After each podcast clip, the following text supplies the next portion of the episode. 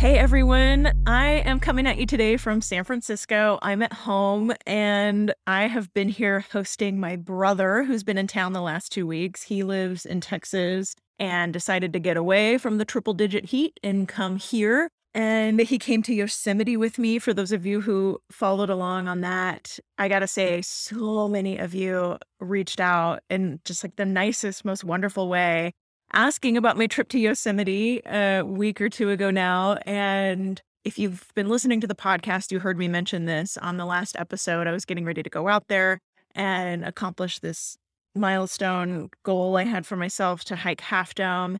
So, just a quick update to close the loop on that is that we did it.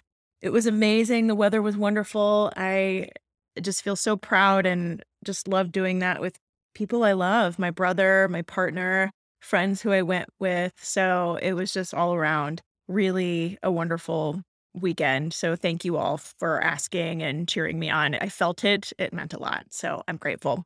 And now here we are officially into summer, and I feel like I'm cruising along. I just wrapped up my last summer conference talk last week. It was called Hot Justice.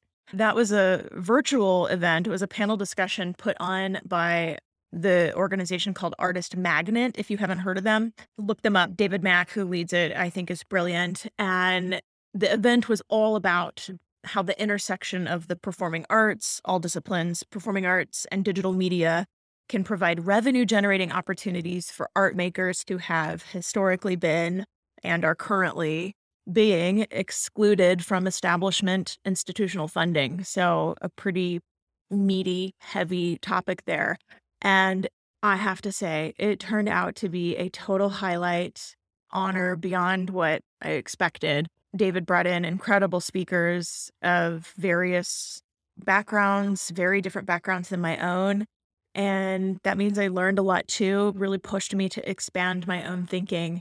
So I'm really grateful to have been offered the space to weigh in on that topic. I don't take that lightly. They're going to be posting that to YouTube. So mm. if you follow me online, I'll definitely share the link once it's live. I thought it was just just really valuable and interesting content to benefit all of us. Today, to get to the task at hand, we are talking about two different topics, answering two different questions on today's episode.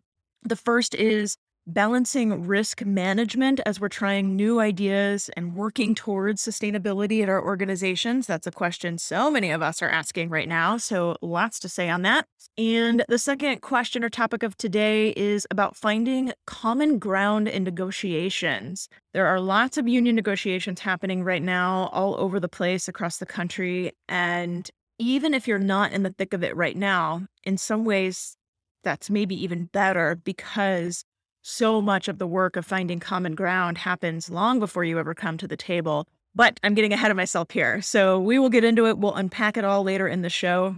This is episode six of this eight episode pilot season. I cannot believe we have only two episodes left. That's kind of mind blowing. And as we hit it today, I want to thank our sponsors, Descript and Lume Cube. You've been a part of this whole season and you have made it possible. So thank you. I really believe in what they're doing. I'm Aubrey Bergauer, and welcome to my podcast. If we haven't met, I'm known in the arts world for being customer centric, data obsessed, and for growing revenue. The arts are my vehicle to make the change I want to see in this world, like creating places of belonging, pursuing gender and racial equality, developing high performing teams of leaders, and leveraging technology to elevate our work. In this show, I'm answering your questions on how to build the vibrant future we know is possible, both for our institutions and for ourselves as offstage administrators and leaders. To submit a question, send a voice recording to hello at aubreybergauer.com. Hi, Aubrey. This is Eric from Arlington, Virginia. My question is Can you talk a little bit about how an arts organization should think about balancing sustainability and risk management with risk taking and strategic planning and strategic goals. Thanks for your work. Looking forward to your answers. Hello, Eric from Virginia. I am so glad you asked this. So glad you were thinking about this. This topic is coming to the forefront right now. Boy, is it ever. This idea of how do we balance sustainability, risk management, strategic planning, goal setting. Here's what we know audiences are not coming back at pre pandemic levels. We know this. We also know support funding is soon coming to an end. By support funding, I mean shuttered venue operators grants, our PPP loans, all of those kind of things. We know that that funding source is soon coming to an end and that has really buoyed us thus far, thank goodness. We know the old way isn't working. And so, therefore, we are being faced with how to try new things, how to figure this out. So, let's talk a little bit about strategic planning. Here's what I don't like I do not like spending six to eight months on a process that is very laborious, very intensive, bringing all of these stakeholders in, taking a lot of time, and it comes back with I've seen this at so many different organizations. This is why I don't personally take on a lot of strategic planning work when organizations reach out asking if I offer that, because you do this whole process and it comes back with goal number one, increase revenue. Goal number two, develop greater relevance in the community. Goal number three, grow our donor base. Do we really need six to eight months on a process to tell us these things? No, we know we need to increase revenue. We know we need to grow our greater relevance in the community and expand our donor base. We know these things. So I'm being a bit snarky here, but it's not off base because I see this happen so often with so many organizations. And so that is what I don't want to happen. I don't mind planning and I don't mind a process. That is for sure. I'm a big planner and I'm big on process. So, and I'm big on strategy. So all of these things I like, but what I don't like is the way it kind of often tends to work out and how I'm describing here. So instead, what should we be doing? Instead, I believe the plan should be about, or at least start with, asking questions. Why aren't our audiences coming back? Well, a lot has changed in the world over the past couple of years. There's probably multiple reasons for that. There are probably reasons that were in place even before the pandemic happened, because that was the trend before the pandemic that audiences were on the decline. So, why aren't audiences jumping to come to our arts organizations? Okay, that's a question we can be asking. What are our renewal rates for donors and subscribers? Not just everybody across the board, but do those renewal rates vary by first year subscribers, first year donors versus those who've been with us two years, three years? Usually, the answer is yeah, there's different renewal rates. Usually, donor behavior and new subscriber behavior is different. They're less loyal, therefore, because they're newer. Therefore, their renewal rates are different, but let's find out. And then how do we solve for that? Is there a different onboarding process? Is there something different we can do for those important groups of lucrative people that we need to keep into the fold? What other questions do we have? Good data always starts with a question. That's true for research projects, that's true for quantitative data gathering, extracting information from our CRMs. Good data starts with a question or questions, plural. Then develop the plan around that. What does this mean? Does it mean we need to do some new audience research? Is it that we need to focus on some retention work that needs to be done? Hint, the answer is almost always yes, we need to be doing these things. Is it that we need to double down on the patron and customer experience? Is it website work? Also, always, almost always a yes, probably. Is it a marketing review? Is it looking at every single department. How are we interacting with our community, not just making it the job of the education or community engagement team, right? You know, this is how we develop the plans. Asking the questions and then developing the plans around how do we get answers to these questions. Any good strategic plan should include two things. That's one, any additional data gathering if needed. Again, go deep into the CRM, hire a contractor or firm to do this. And the second thing and this is now sort of segueing into the next part of the answer, is pilot tests. Any good strategic plan includes pilot tests. Not we've determined our strategy, we've determined how we're doing it, let's hit the gas pedal and go. No, no, no, no, no this is now the, the answer to your part about risk taking and balancing that. How do you test what you think you need to do? You have formed hypotheses after gathering the data. Is there a different version of the subscription renewal brochure this year, for example? If you're a bigger organization, do you do that for just a subset of your audience? Do you test on a small segment of your audience? At a smaller organization, you can do a test and then measure the results. How did it compare to last year? You know, there's different ways to do that. At the California Symphony, we had five different versions of the brochure. The cover and inside wrap, those pages were different for each version. The innards, all the inside pages with the actual programming and concert descriptions and all of that, that was the same. But these outer cover wrap pages were different depending on the segments that we were mailing to. The, the headlines on the front and back said different things. The offer they were getting said different things. Same thing with the renewal form. We had five different versions of that And that's at a regional orchestra. I mean, professional, couple million dollar budget, but all this is to say it's not crazy work. It's work that needs to be done. And so maybe a different way to A B test it is, you know, you do something slightly different and you're measuring the results year over year versus testing something on a subset of your audience. Development appeals. What's going to be different on the next development appeal? That is a pilot test. So maybe, for example, the answer is we're going to really focus that appeal letter on storytelling, not just ticket sales only cover 40% of our budget or these days 30% or less, you know we're not going to talk about those statistics that are just me, me, me, us, us, us, because we know that's not the most effective way. And we're going to test. Research says storytelling is more impactful. So, what's that story of that person who is really impacted by our work? How do we tell that story? Also, the research says this comes straight from Jennifer Aaker at Stanford. She says storytelling, focusing on the story of one, but then combine that with a statistic the truth is, we serve 5,000 kids like that every year after you tell the story, you know, something like that. That is the most impactful combination for this type of solicitation. All right, there you go. Little pro tip there. So, next, as you're developing your pilot test, how are you going to measure if that test was successful? As I mentioned, year over year is one way to measure that.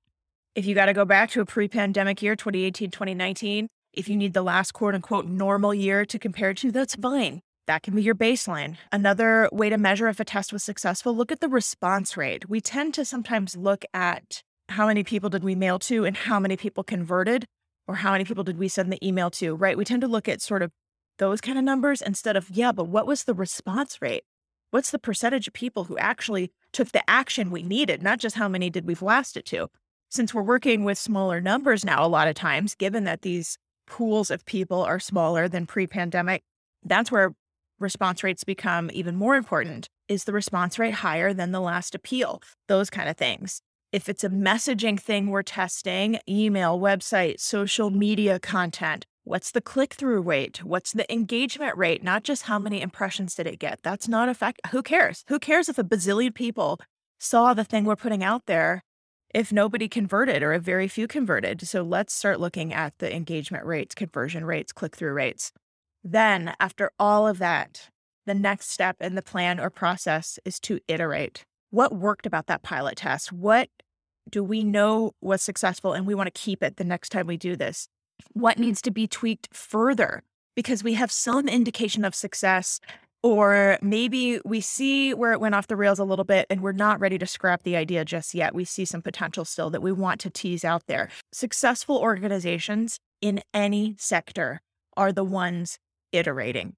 Test, measure, assess, evaluate, determine how to do it a little better next time. That needs to be part of the plan, is what I'm trying to say. The last podcast episode, we talked a lot about this. We talked about iteration, the Kaizen method, all of that. So anybody who wants more on iteration, please go back and listen to that because there's a bunch there. But all of this is to say, when we're talking about creating a strategic plan, balancing the goals, risk management, with all of this kind of process, we can create a much more concrete plan from there.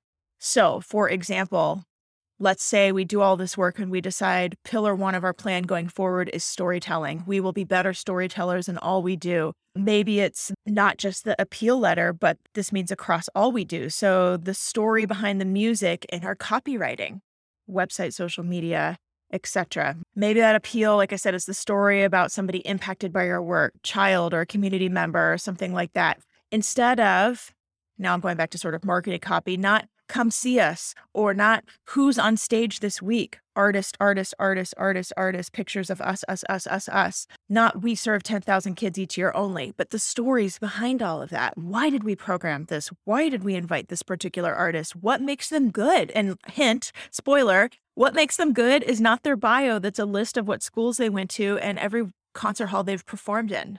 There are other things besides that that make somebody interesting and appealing. Not that those credentials don't matter. That's not what I'm trying to say. It's that for most people, other things are what are deemed important. So we really have to get in that mindset. What is the story that's interesting? And we've all heard stories about the artists and composers and repertoire that we find interesting along the way. So we really have to tap into that and go back to that. What is the story behind the work we're doing on stage, off stage in the community?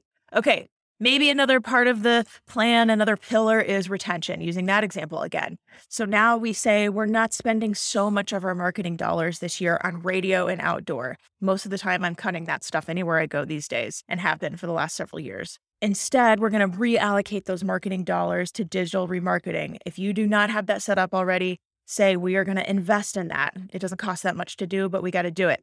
Retention means maybe we're saying in the pillar of our plan, it means we are not emailing the whole database every time we send an email that goes out. We are going to focus on segmentation because segmentation translates to better retention.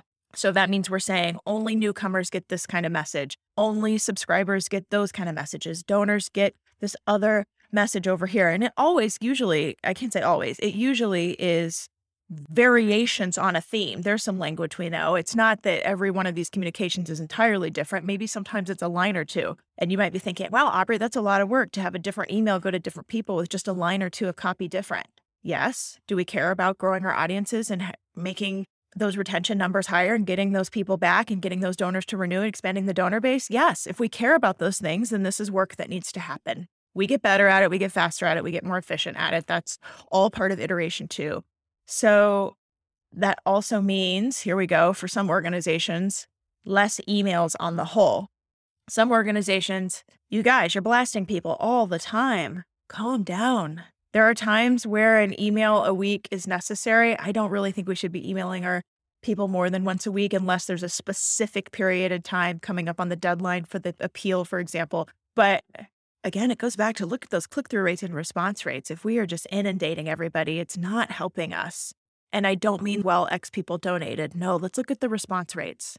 Because if we're looking at those numbers, eventually more people in the end will be converting or will be converting to higher amounts. So, different metrics in our evaluation. Here's what I'm trying to say. Maybe another pillar to finish this thought is we want to look more like our community. We've seen in our goal setting that this is important to us. That means representation, not just in our repertoire, where else we know in our board, in our staff, in our artists. So many ways that we can look more like our community besides just the composers we program, besides just in our repertoire. So, all of that is how we could make a more effective strategic plan, in my opinion. And the plan includes this testing, iterative work. Also, this is very important to say. We don't have to reinvent the wheel. This is good news for us, such good news. Some of the things that feel different to arts organizations, even some of the things I've listed already, are not new at all. They're just newer to us in the arts. Things like e commerce. At the end of the day, we are largely e commerce businesses now in 2022. So let's look at what the best practices are for other e commerce businesses. There's a lot out there, a lot of research, a lot of data, a lot of best practices. We don't have to test some of those things because it's been so demonstrated in terms of what is the most effective best practice way. Putting the customer and community at the center of our work, that UX research, user experience research, this is something that's newer to the arts. More organizations are doing it. It's been a big part of my consulting work over the past three years or so. That is not new as a concept. UX research has been around for a long time, centering the customer, trying to figure out how to solve the problems they have so that we are more relevant to them. That's not new. That has been done in so many other industries. It's just newer to us. So that means we don't have to reinvent the wheel. There's a lot out there on that too that we can emulate and adopt. Becoming a media company, that's another one. How many organizations said over the pandemic, we're a media company now? That's not wrong. That's fine. But let's talk about streaming as a part of a larger digital strategy. That's not new. That's been done long before lockdown. It's just, again, newer to us that we're really trying to figure out digital strategy and how to make streaming a part of that. Lots more to say about that. If anybody has questions, please send them in. Content, content, content, same thing. Content marketing has been around for years and years, and yet still so much of what I'm brought in to do for organizations is to really talk about how do we make content part of our strategy. So, again, so much out there from other places. I mean, it's like Googleable. This is not even something we have to pay to learn about. So, this is great. Again, good news for us. Fair and equitable hiring practices, revamping performance review, some of these things that are very uh, structural in terms of the backbone of who we're going to be. These are building blocks of setting company culture and building blocks for some of these other goals representation becoming more relevant. Revamping subscriptions. Oh, here's one that I'm very excited about more and more these days. Revamping subscriptions to match the broader membership subscription economy. Wow, there's a lot to say about this too, but the short version is there's so much out there in other industries where the subscription model is dominant, dominant. And yet, here in the arts, it's on the decline to the point that some people are saying it's dead. It's not dead when it's in every other industry and so much of our lives is on subscription these days. It's not dead, it is thriving. So that means there's a disconnect between what we're doing and what's working elsewhere. We can learn from that. We don't have to reinvent the wheel. All of this is to say these things, these ideas from other industries, other sectors have been vetted, tested, authenticated in other industries, other B2C companies, business to consumer companies Again, we don't have to reinvent the wheel, which means it's not so risky. So, if the whole part of the question was about balancing risk, it's not risky when there's mountains of the data, research, and case studies across other e commerce and B2C organizations out there. So, that is in our corner. And when we're doing this work, doing this planning, doing this strategic thinking, it allows us to move faster, which is good. That said, for anyone still wary of all of this, it goes right back to the first part of the conversation. Then go back to pilot test, see what works, measure the results, evaluate. If you're not sure, test it. I say this all the time. If we're not sure, let's run a little test. How do we see if that idea has chops? You know, how do we see if that idea will hold up? Well, we got to test it somehow. That's how. And we can do these tests on a small scale, is what I'm trying to say. Now, usually when I talk about all of these topics, there's always somebody who says, you know, we're doing some of those things. Great. If things are working for you, you don't need any of this. If you've got something working for you, by all means, keep doing it. Ride that train of success as long as you can. But if it's not, then some is honestly not enough. We have work to do. And I think I'll wrap all this up by saying balancing strategic planning and risk management with strategic goals. These things don't fly in the face of one another. They are not mutually exclusive by any means. So make the plan on how to test. That's risk management to put a finer point on it. Don't change a million things. This is important advice. Don't change a million things. It's expensive to do and it's difficult to measure when there's too many variables, right? So keep it simple, no problem. And sustainability means we have to be doing this. It goes right back to the idea that the old way of doing business in arts and culture is definitively not working. It is definitively not sustainable. I can't tell you how many organization leaders have said to me, wow, the pandemic saved us, meaning it was more sustainable for them not to be producing art and to be getting these rescue grants and funding, generous donors during a time of great need. It was more sustainable to be doing that than to be doing things the old way. I get it. What we do is very costly to produce. Our art forms are not cheap. They're very labor intensive, very people intensive, very time intensive. They don't scale with efficiencies. We know this about our business, which is, again, these are pre pandemic conditions that were exacerbated and still true today. These trends are not changing, right? So, this means, again, the old way is definitively not sustainable. Therefore, we must do something different, must be better about finding our way forward, testing, iterating, developing plans that start with questions and then seek to answer those questions is the how, how we do all those things. The good news in all of this is that these trends that existed before the pandemic can be reversed. Trends of any kind can generally be reversed, but not on their own. That doesn't happen on its own without massive outside force.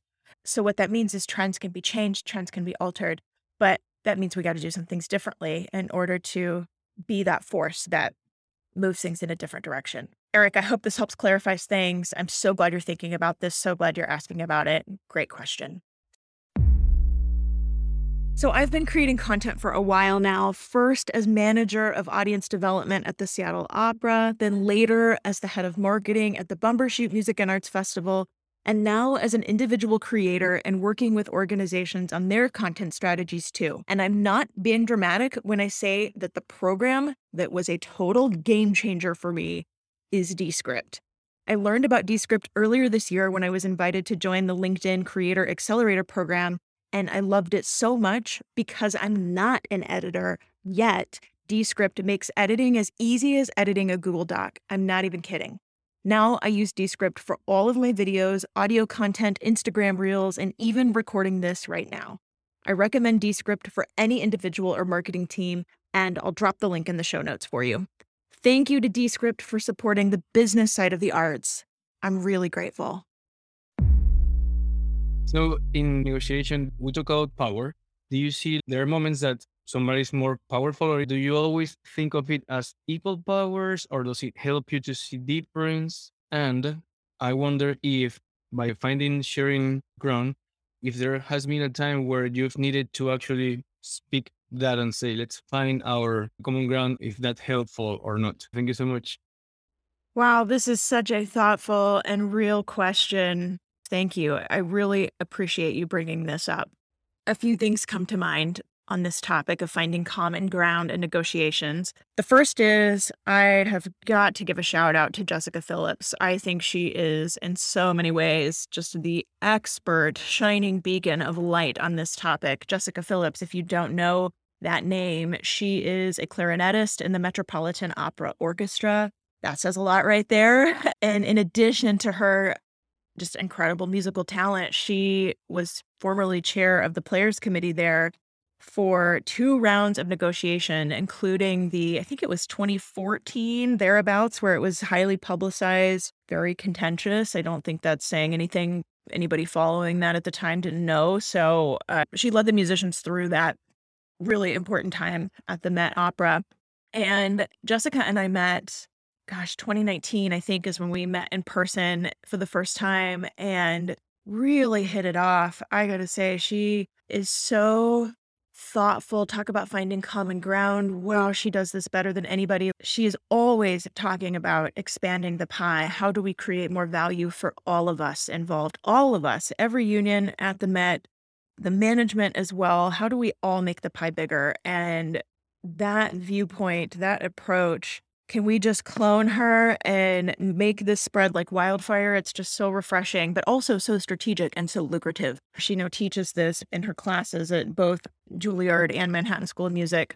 Can't say enough good things about her. Okay. Jessica Phillips shared this example with one of my online programs I ran last summer's leadership development course I offered. And I remember her giving this example of costumes. Let me back up a bit though. I remember at the Met on this exact topic of trying to find common ground, she said they developed a system where they have, I think it was four meetings a year or something like that, where every single group came together, the different unions, different constituencies came together to talk about cost efficiencies or something like that. Really, the idea is that these are things we're not bringing up at the bargaining table, or at least not yet it's outside of the bargaining period and really just sharing information to this goal of finding common ground.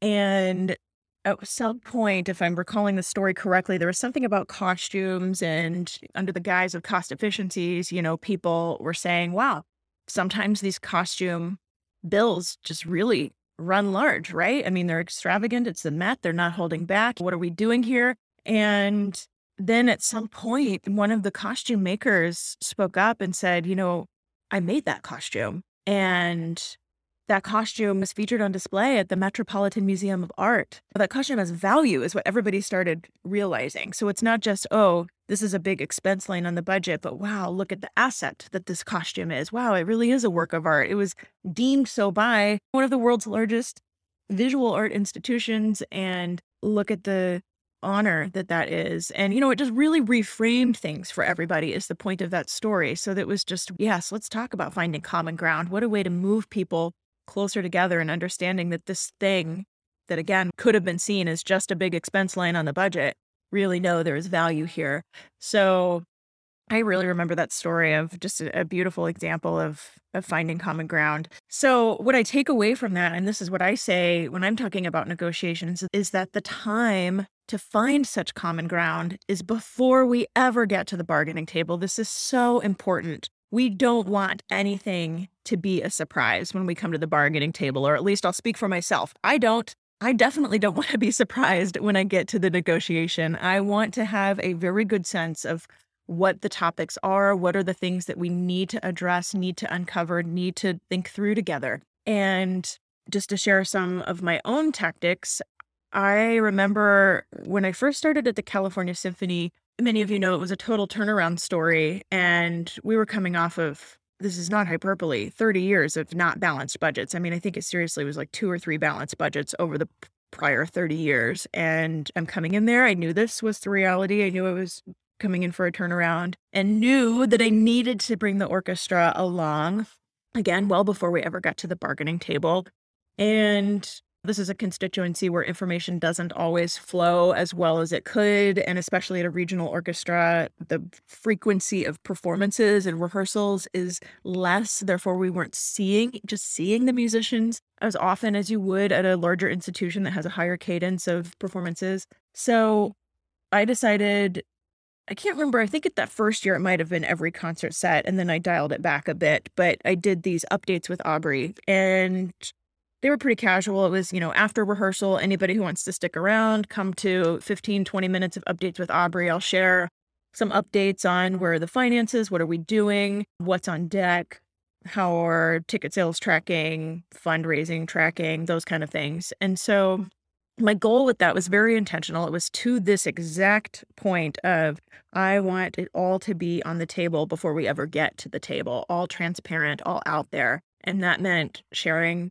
financials. That meant trust that nobody was going to go blab things publicly that really weren't suited for public consumption. I also, also strategic and intentional, wanted to share victories as we had them because the silver lining of a crisis or a turnaround is there sometimes, I think quite often, are some easy, I use that word sort of in air quotes, easy victories, easier victories, maybe is the right word, to be had um, if the only way to go is up, right? So wanted to also balance with, yeah, let's share some successes. Let's talk about a new donor that just came in or a new increased major gift or what are those things. So really was trying to balance the reality of the situation, but also what we were doing as we were turning the ship.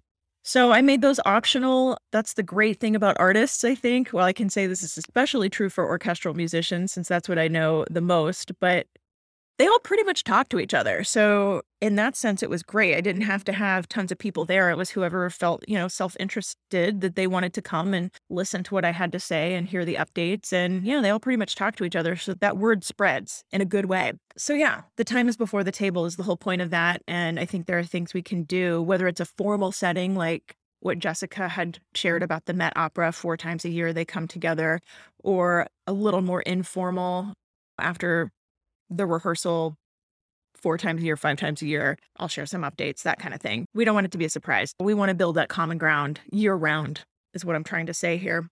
I also, on this topic, want to offer one more resource. This is on negotiations more broadly, but also definitely hits this question and this topic. Deepak Malhotra is my favorite person to listen to, read from, learn from on the topic of negotiations. Deepak Malhotra is a professor at the Harvard School of Business, and his expertise is negotiations. His book is called Negotiating the Impossible, and it is about, in his words, negotiating without money or muscle.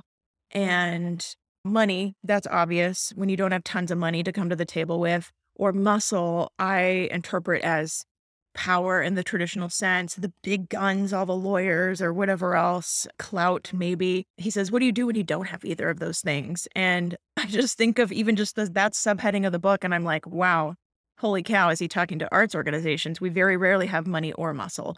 And so that's what captured my attention and made me pick up the book in the first place. And regardless of what we are as an arts organization and who's at the table artists stage hands actors management you know whoever his whole point is there are other currencies besides money or muscle that kind of leverage. So to share a quote from him he says negotiation is not about any one currency. Negotiation regardless of the context of the issues involved is fundamentally about human interaction. The question we're always trying to answer in negotiation is this how might we engage with other human beings in a way that leads to better understandings and agreements? Better understanding is what common ground is, right?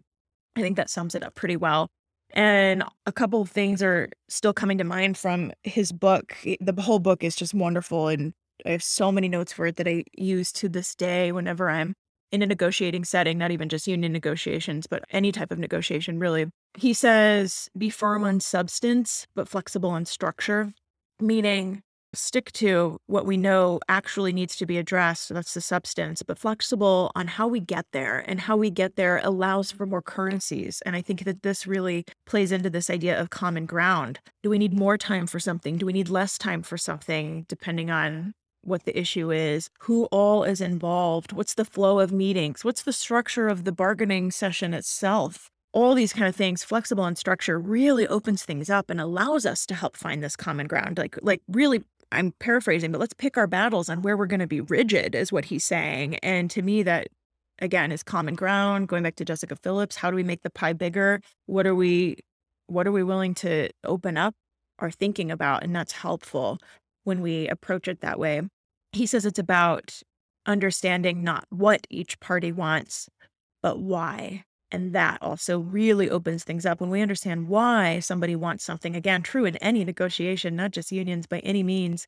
When we understand why somebody else or another party wants something, then we can expand the different ways on how to solve for that. Like it really becomes an exercise in psychology or feelings or how is this thing addressed? And there might be multiple ways, multiple what's to achieve on how to get there. I could go on and on about this. I cannot recommend the book enough. He has talks online as well. You can go on YouTube and Google Deepak Malhotra. I've watched several of his videos on negotiation. I just can't get enough because I think his approach is the approach we need. And speaking from experience, anytime I've adopted any of his recommended strategies, it's worked for me and worked well to get to the resolution and agreement that I felt served everyone involved.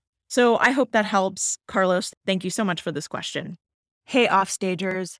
Okay, you're here listening to this podcast where I'm answering questions. And one of the questions I get asked often is how to apply these topics, ideas, and action items to your own organization. If you've been listening to the podcast and thinking, how can we do this more effectively at my own organization? Or how can we hear more specific insights that apply directly and uniquely to my own organization or situation, I'd love to hear from you. I'm currently lining up clients for Q4 of this year, that's late fall 2022, and into Q1 of 2023. Working with me isn't for everyone, I have to say that. I tell potential clients all the time I'm not a match for them. You have to be ready to do the work and think about doing things differently in order to produce different results. But if you're listening to this podcast, that's a pretty good indication that you're interested in a way forward that helps build the vibrant future your organization needs and deserves. Contact me at hello at aubreybergauer.com for more information or to talk it through. Hello at aubreybergauer.com. Hope to hear from you soon. That's all for today, folks. Thanks so much for listening and keep up with more content like this by following me on LinkedIn, Instagram, or Twitter at Aubrey Bergauer. Definitely hit that follow button to subscribe to this podcast. And I have one more favor to ask. If you liked what you heard here, will you please leave a review and rating? I've learned it really does make a huge difference, and I'd be so grateful for your help and support in that. Thanks again. See you next time on the Offstage Mic. The Offstage Mic was produced by me, Aubrey Bergauer, and made possible by Descript. I used Descript to record, edit, set audio levels, and make the trailer, as well as the video teasers on social media. I couldn't have done it without them, and I recommend any marketing team or individual creator should definitely use this tool too. Thanks again to Descript for making this project and many others I've done possible. This is a production of Changing the Narrative.